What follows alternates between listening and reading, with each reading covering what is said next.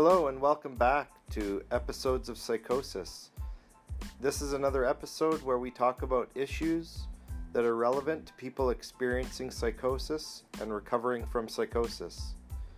I'm happy to be talking to you today about um, an important issue that I think affects people with psychotic symptoms and a diagnosis of psychosis equally.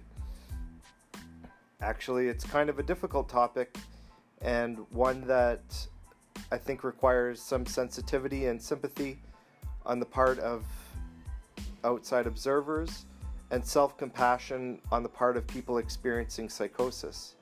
So, what I'll be talking about today is the tendency for people with psychotic symptoms and psychosis to experience worse physical health in addition to their um, psychological condition, psychiatric condition that they're experiencing. And there's good evidence for this, and there and we'll be talking about why this might be the case. Um, so let's explore that in this episode. And if you've got ideas that you want to share, or questions, or feedback that you want to share, please find the email address attached to the comments section of this podcast and go ahead and send me a question or a comment or an observation. I'll be happy to get back to you.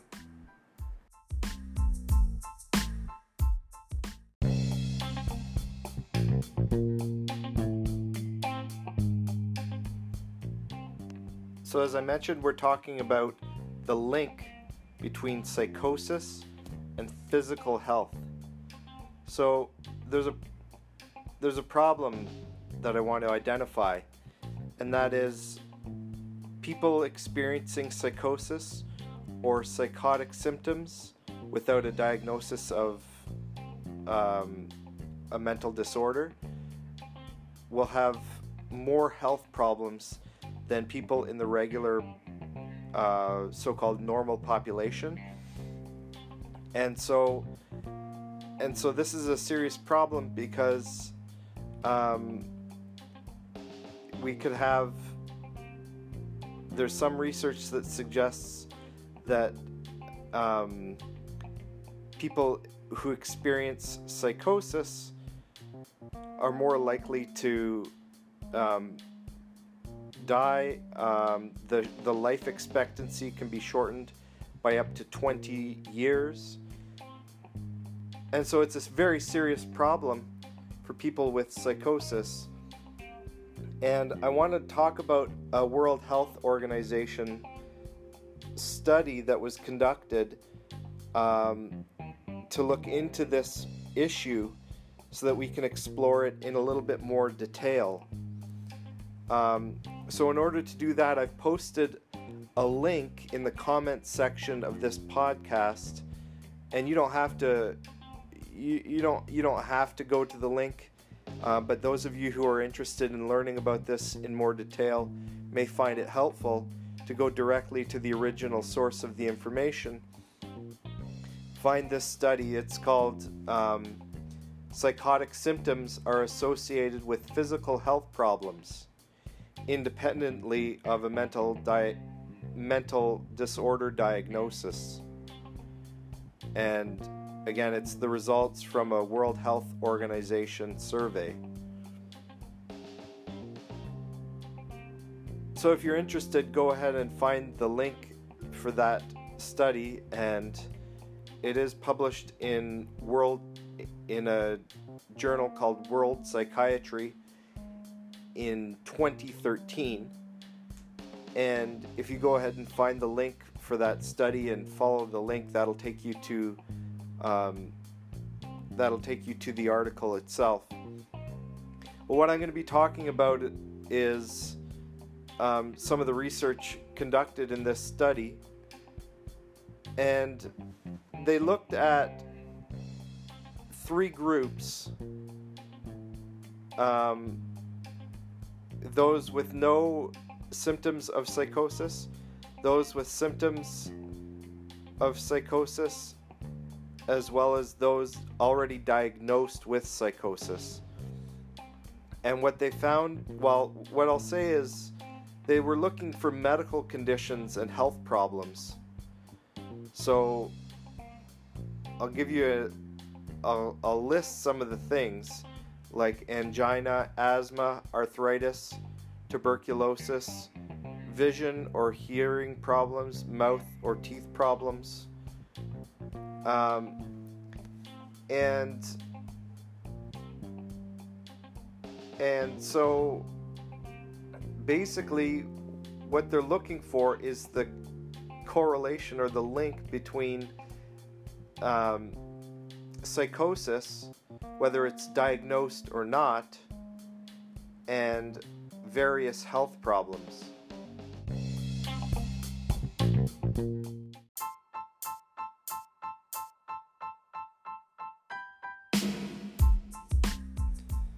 So here's where we, uh, here's why we care about this issue. The main thing is we want to understand what's going on here so that we can do something about it to prevent it. The impact of cardiovascular and metabolic illnesses have been consistently reported, according to the report.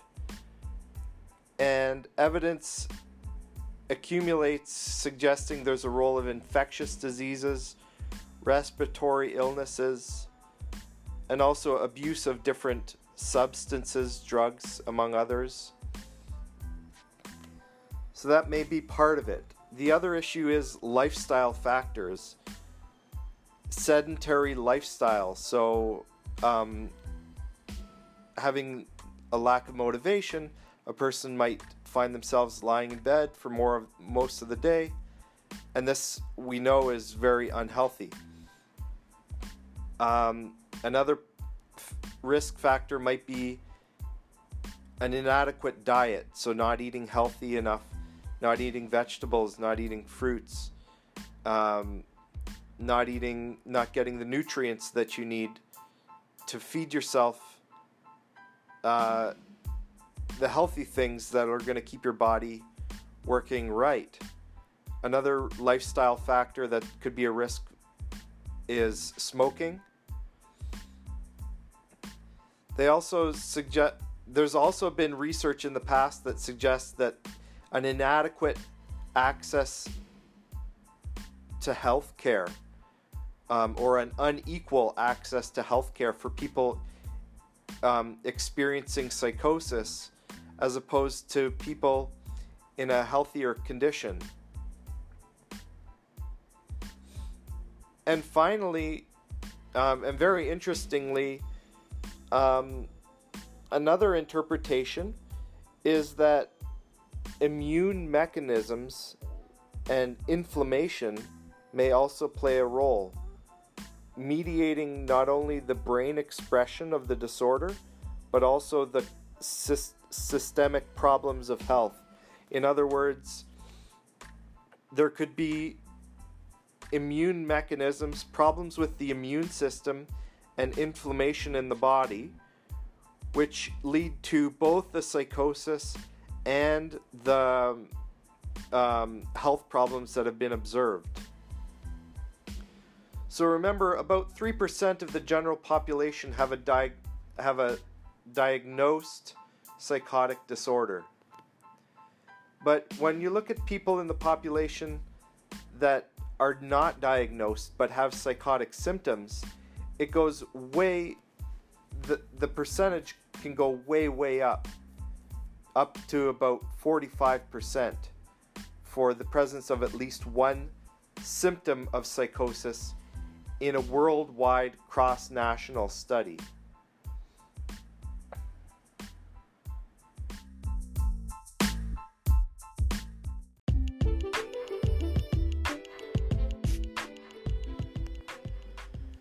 And so the reason that that's relevant is because the authors of the study are looking at not only people with a diagnosed um, psychotic disorder uh, a diagnosed psychosis disorder, but also people experiencing at least one symptom of psychosis. And now I'll jump ahead to the findings just for the sake of time for in the interests of keeping this podcast relatively brief. Um, the the authors found that uh, their results were in line with previous research, suggesting that psychosis is related to worse physical health and higher rates of various medical problems such as angina or cardiovascular problems, asthma or pulmonary problems in the lungs, and tuberculosis. They also suggest that the relationship is not, it doesn't have to be a diagnosed disorder of psychosis, but as long as somebody's experienced at least one symptom of psychosis, they're at the same risk. And so there's other so there are there are other health related factors um, that they also found, including car accidents, other accidents, mouth or teeth problems. They also found this connection to the same connection existed for smoking and alcohol abuse, but also hearing and vision problems. So it's it's very important to try and understand why it could be that this connection occurs. So that's what that's what the authors talk about and that's what we'll be exploring in the last few minutes of this particular episode.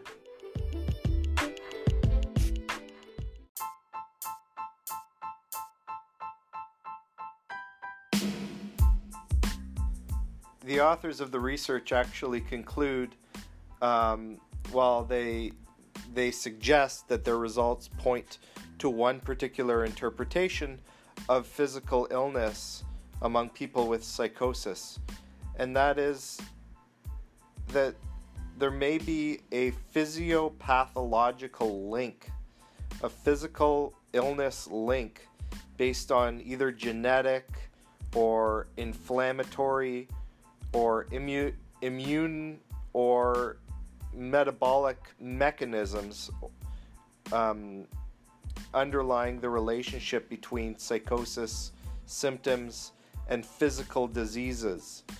In other words, their interpretation is that there could be something going on that leads to both psychosis and physical diseases in the body, whether it be immune system related or inflammation or some common genetic uh, factors, and they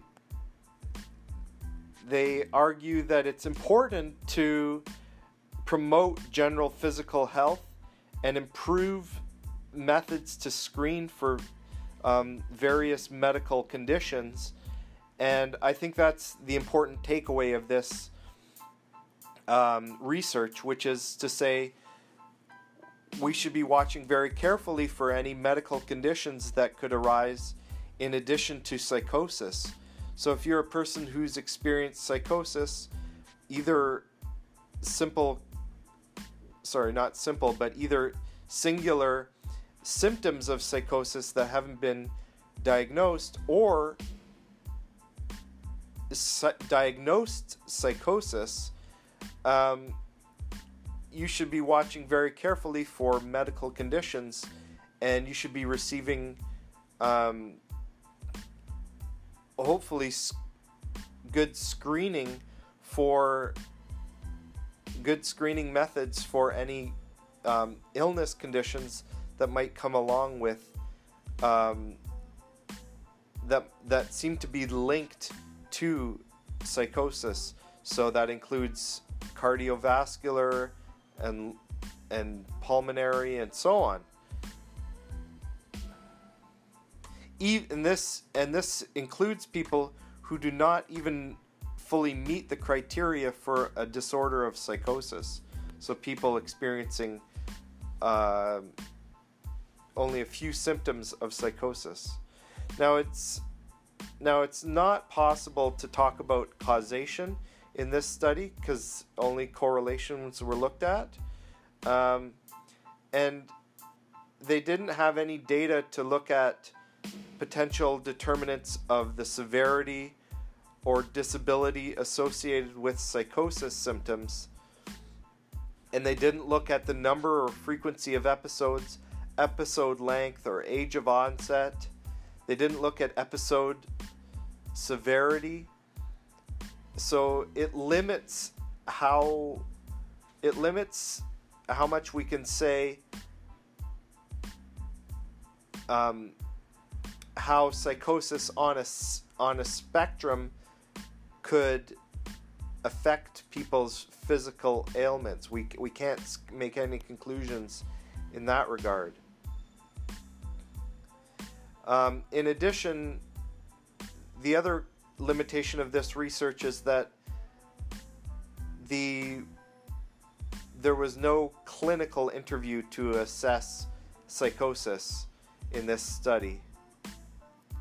So there there is definitely room for um, improved research on this topic, um, and I think that I think that this is just um, a healthy introduction to the ideas behind physical health and psychosis. I don't think this is the end of the story. I think this is just an introduction to the importance of this topic.